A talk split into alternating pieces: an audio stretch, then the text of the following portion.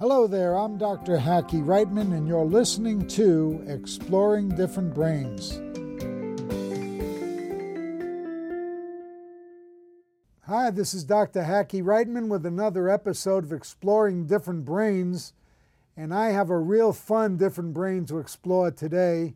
Stephen Shore, who's one of my idols in the neurodiversity world, who I had the pleasure of meeting out at the World Autism Conference in Tucson, Arizona. Stephen Shore, welcome. It's great to be here. Good to see you again. Well, nice to see you again, too. Why don't you uh, tell our audience who you are and what you're doing? All right. Well, I I spend uh, I divide my time between uh, teaching courses on mostly autism here at Adelphi University as a professor, doing research in the area, uh, writing books on and articles on autism related issues, and uh, traveling around the world uh, talking about autism and giving music lessons to children on the autism spectrum.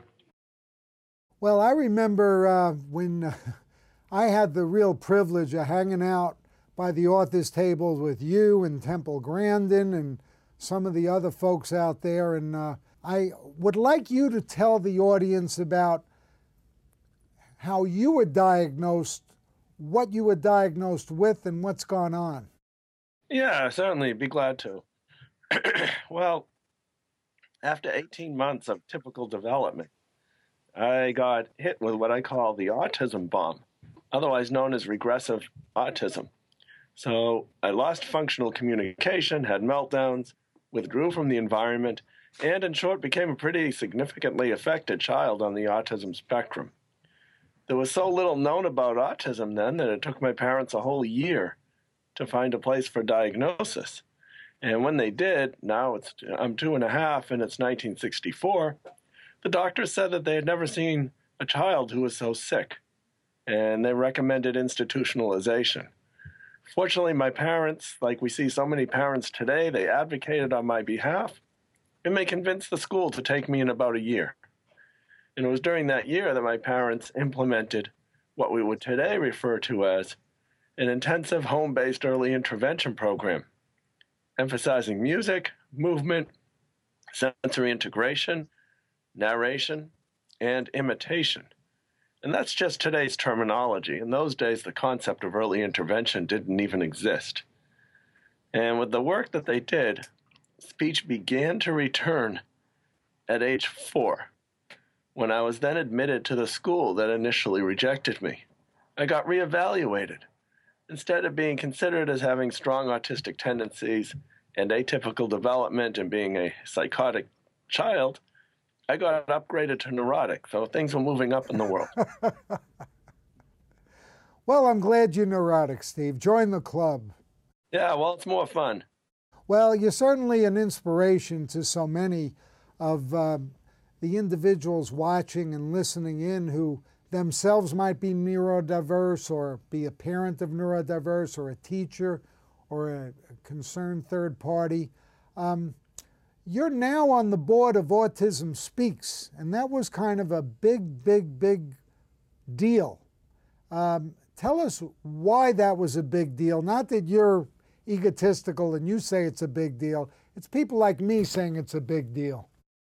Well, I think it's a big deal for the organization. And the reason why is that uh, when Autism Speaks came onto the scene, there seemed to be an awful lot of focus on uh, cure prevention, and uh, things that uh, got a lot of us in the autism community upset. And in some ways, it almost seemed like maybe they were parent, like parents of a child who was just diagnosed with autism. And the parent says, once they get over the denial, you know, I'm going to be the one to figure this out. I'm going to get as much research done as possible. No one else has done it, but I'm going to cure my kid of this horrible thing. Well, then as time goes on, um, as the child ages into adolescence, the parents begin to realize that this autism thing is here to stay, and maybe it isn't so bad. And there are things that can be done to work with the autism. And that was something that I was seeing Autism Speaks doing for quite some time, whether it was the um, you know the toolkits ranges. I guess that first, I think that first one was the 100 day toolkit, and now they've got toolkits on hi- higher education, employment, uh, transition to adulthood. Uh, they've either got one out or about to have one out on uh, relationships and sexuality for people with autism. And that suggests to me that, that they realize that autism is something to be worked with. And that maybe what the people who are talking about cure are really saying is that they want to reduce the suffering of the people they know with autism or their children with autism. And I think that's a point where we can all agree on is that we want to reduce suffering and we want to re- we want to promote fulfilling and productive lives. Very well said, Stephen. Very well said.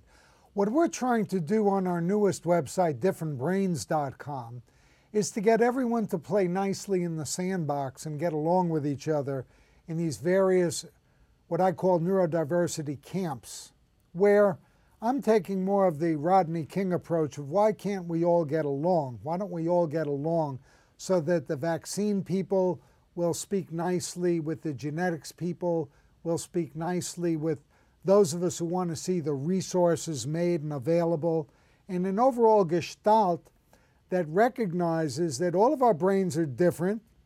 It's not a bad thing, it's just a different thing.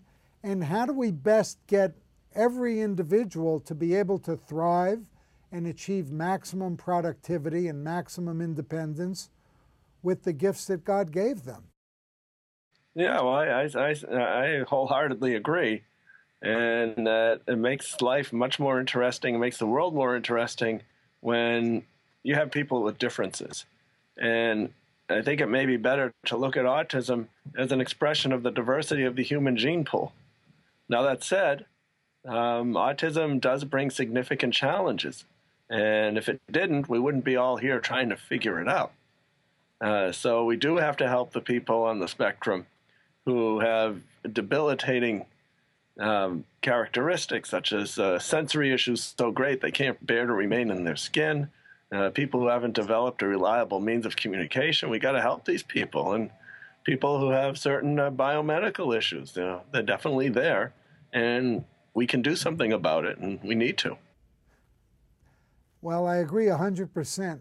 Now, um, I'm going to be speaking at Lynn University this Friday at the uh, 2016 Transitions course. I'm giving two workshops, and I figured I would pick your brain because my two workshops are on transitions, going to college for someone whose brain is a bit different, and also the team approach when one is going off to college. And I know those are a select group, but what advice would you have for these individuals I can pass on to them from the great Stephen Shore? Well, that the potential of people with autism is like with everybody else, it's unlimited.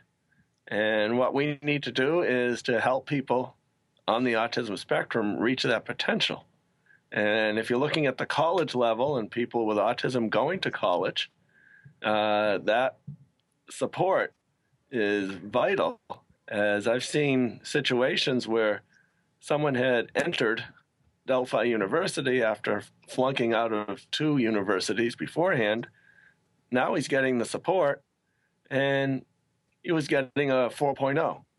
Wow. And tell me some of the team members for that, for a college student support. Well, uh, the, the program at Adelphi is called Bridges to Adelphi, and it's run by Mitch Nagler, uh, who uh, basically manages a program with about 120 students, and we could have double that if we had the room. And these students receive support uh, through individual mentors and through group meetings on subjects such as getting around on campus, social interaction, how to manage your schedule, how to talk to your professor when you have a question, and all of these executive function things that are so challenging to many of us on the autism spectrum. Well, and you know, we see it at every point of transition, whether it's uh, from middle school to high school, then high school to uh, college, and then certainly the, uh, to me, one of the, where the rubber really meets the road is with employment. What are your feelings about some of the initiatives uh, toward employment nowadays? Well, that's very exciting. Uh, I'm seeing uh, a lot of work being done in the area of IT. Now, uh, that said, it's important to keep in mind that while many of us on the spectrum are IT geeks, it's certainly not all of us, and I don't even think it's the majority of us, but it's a it's a big number. And in the IT world, we have organizations such as Specialisterne uh, that, uh, that has a uh, goal of a million jobs for people with autism in IT, teaming up with uh, companies such as SAP, Microsoft, and others to hire people on the spectrum. And the way they're doing it is they're presenting those of us on the spectrum uh, who have such skills in IT as people to hire because it's a good business decision. It's not a charity, but you're hiring someone who can do things faster and better than many other people can. And as a matter of fact, uh, just yesterday I came back uh, from Russia. Uh, giving workshops on autism and talking to governmental officials. And when I when I learned that there was a branch of SAP in Moscow, I set up a meeting with them, and they're interested in uh, bringing on people uh, who have autism into their company or into their office as well. If you could give advice to a neurodiverse adult individual watching or listening who's trying to become independent, what is the one thing you would emphasize to that individual themselves? And I know I'm throwing a lot of different individuals together with that question. Well, I think in general, it's vital that you find your strength. What are you good at?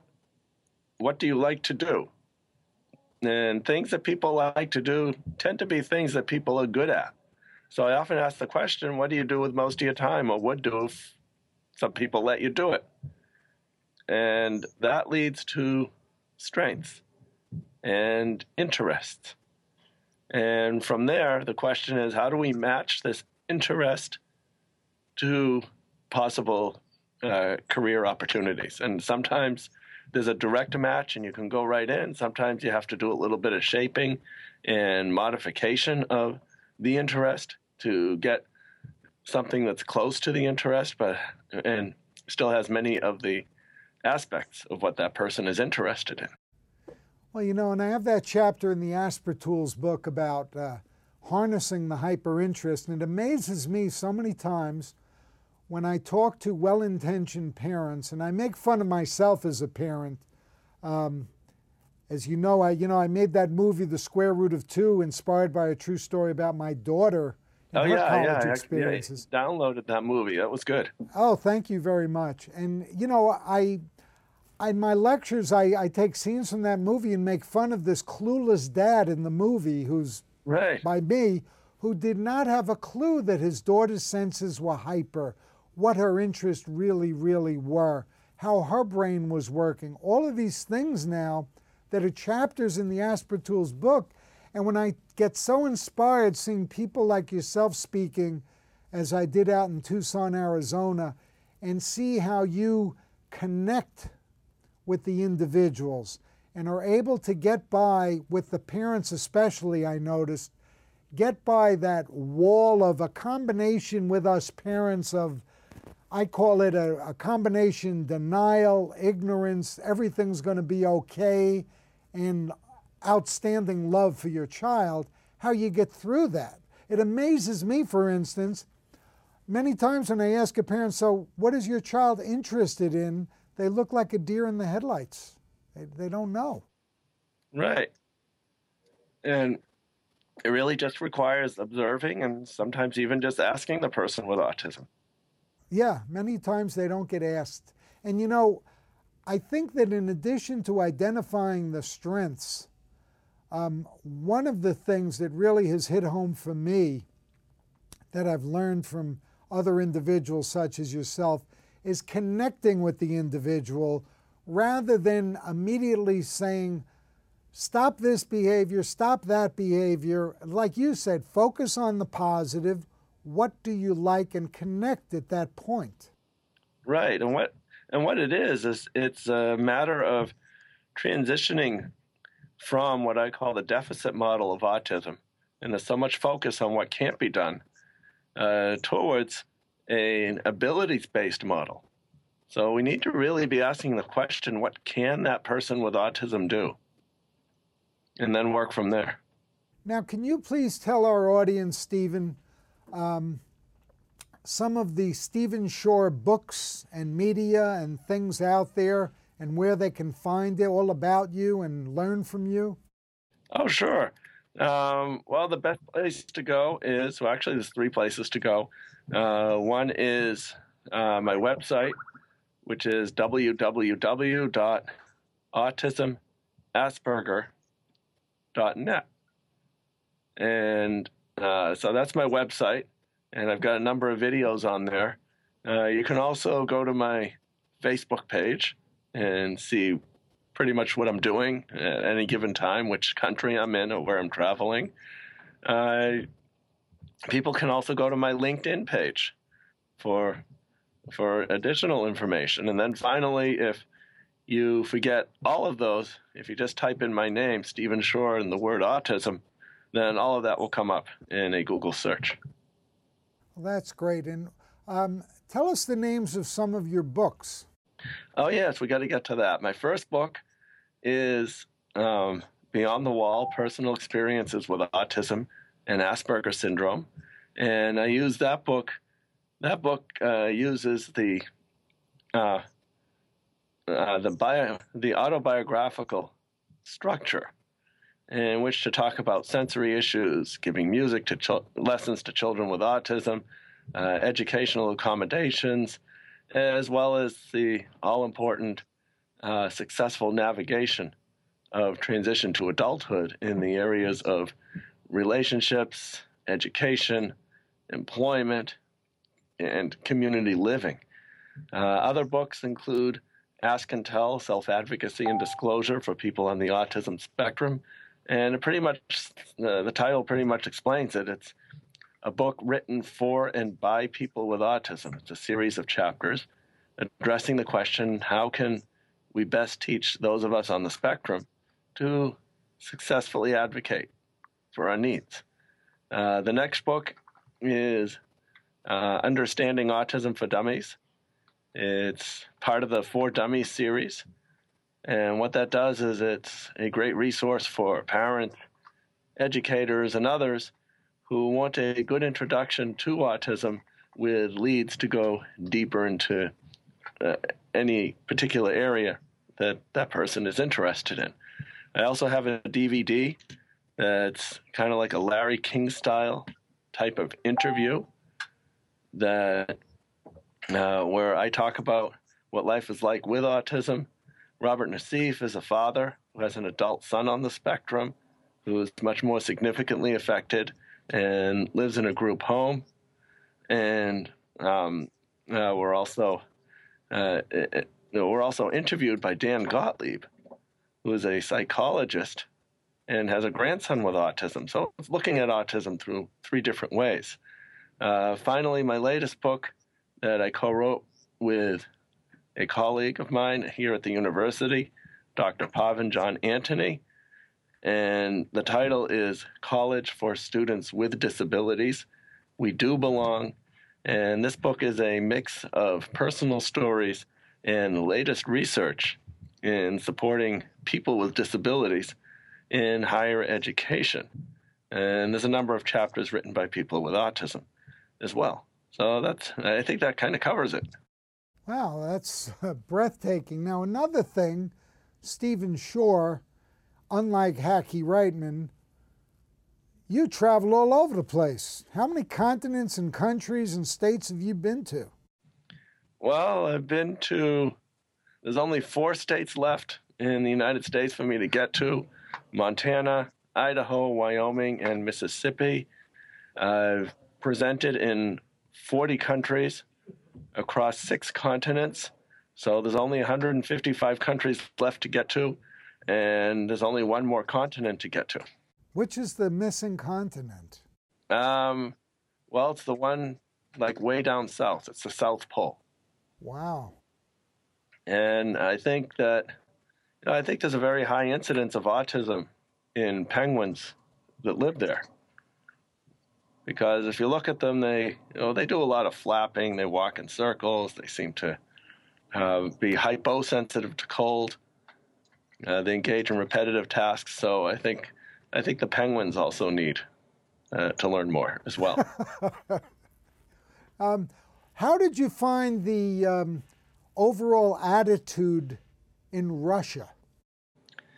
Uh, that's very interesting. Um, finding that Russia, like many other countries such as India and China, have written special education laws that look very much like the ones we have in the U.S., and they look very good. Um, sometimes they're even better. And that occurred uh, due to the United Nations recent convention on the rights of people with disabilities, which includes education as a right. And as a result, we've got this great legislation. However, these countries are challenged in implementing this legislation. And that's, that's where we come in. Now, when you say they're challenged in implementing, do you mean the will to implement or the means? I think it's more the means. In other words, uh, they don't have the 50 or so years of experience that we have in the United States in implementing special ed. I mean, we still we still have a long, long way to go. And what's encouraging is that these countries are reaching out to other countries uh, that have this experience and helping them figure out how to support students uh, with disabilities. So in Russia, there's uh, there's beginning to be work done in supporting people with Asperger syndrome. There's a very new organization called uh, Asperger Syndrome Support Network of Russia.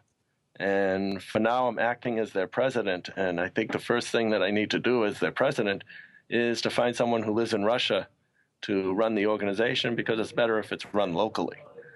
Uh, there's an organization called Our Sunny World, uh, which is receiving a lot of attention and a lot of requests from other areas of Russia to set up programs.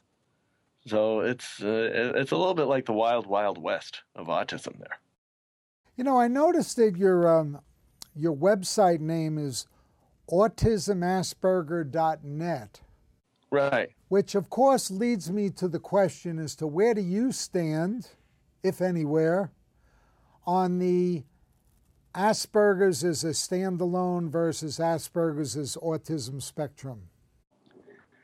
Well, I, I, I think of Asperger syndrome as part of the autism spectrum because there's so many characteristics and I think we're I think we're challenged by separating out Asperger syndrome.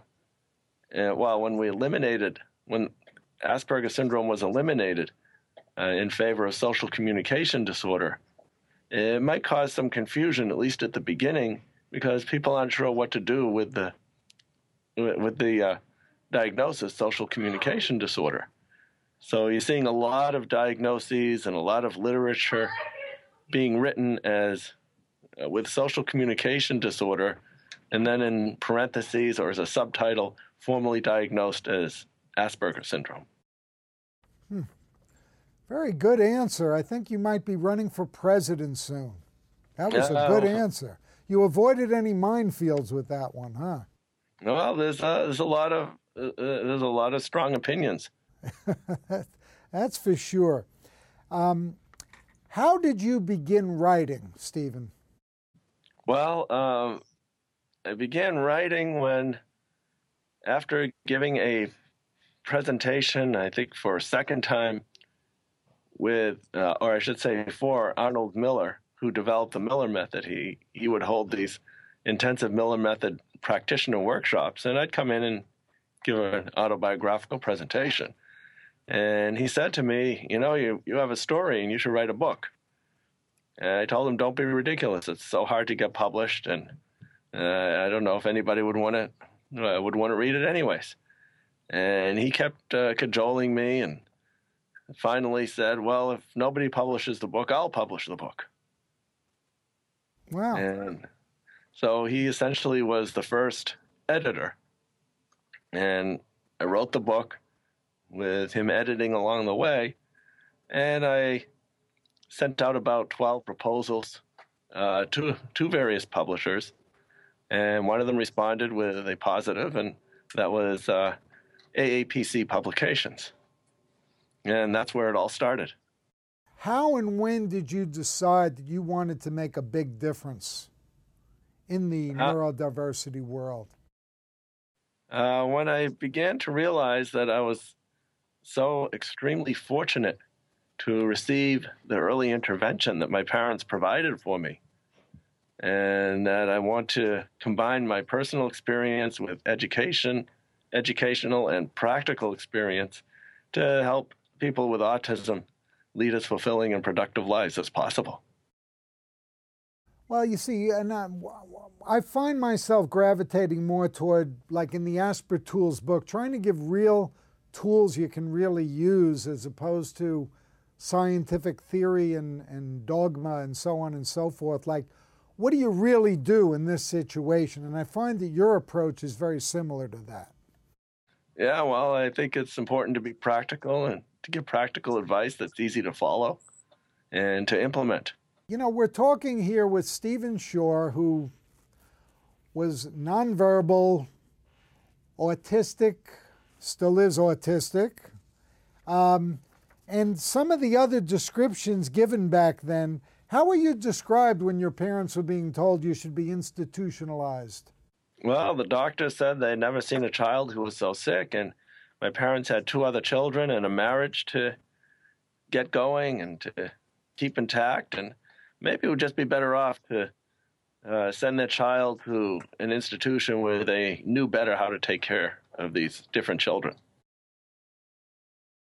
And naturally, we're also happy to your parents that they began the early intervention home program, which could have a million different fancy labels nowadays, but back then it was good old common sense.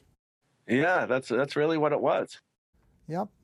Um, what's on your agenda for the future that might be different? I mean, you've written many books. You're speaking literally all over the world.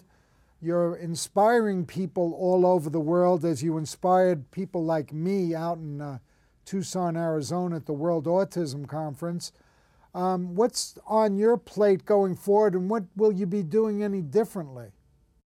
Well, I think I'm going to continue what I'm doing, and maybe maybe speaking at more places, and I don't know. Maybe my next conference will be at Mars because there must be uh, Martians who have autism as well. and uh, I I neglected to ask you about one of your very favorite things, and your interests in music. Could you elaborate on that? Oh, sure. Um, as part of my early intervention, my parents had music uh, going on in the house all the time. We'd move to music, sing to music, do everything to music. So I think that's what spurred my interest in music. And now, uh, to, to such a point where I got a bachelor's and a master's degree in music, and most of a doctorate before I defected to special education. And now what I do is I give music lessons to children who have autism. And as a matter of fact, I'm giving one later this afternoon. And I do that because, in addition to all the therapeutic benefits of engaging in music, you're also providing a real life skill in which to develop interactions with others as a musician. And also, music's just plain old fun. And finally, I haven't figured out how to teach typical kids yet, so I just stick with the ones on the spectrum. Once again, um, we've been talking with Stephen Shore, who's uh, been an inspirational leader in the field of autism, neurodiversity, is now on the board of Autism Speaks professor at Adelphi, doing so much for so many in so many different ways. And uh, you can get in touch with Stephen through his website, www.autismasperger.net. Um, he's got a lot of books out there. If you just Google Stephen Shore Autism, uh, a bunch of stuff will come up and you'll be able to look at his videos. You'll see all about him. You'll find his books, his lectures. And no matter what country or continent you're on, he's going to be coming there soon. There you go. All right. Stephen, great to see you again. I look forward to seeing you in person soon. You getting down to Florida sometime soon? Uh, there's no, there aren't any plans at this moment to to come to Florida. But if you know of a conference wanting to hear a person with autism speak, let me know and I'll come right down. All right.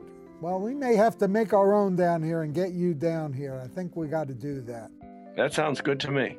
Stephen Shore, thank you very much. We appreciate it. Keep up the great work you do for so many people. Thanks, my pleasure, and likewise for you as well. We've been talking with Stephen Shore. You can get in touch with Stephen through his website, www.autismasperger.net.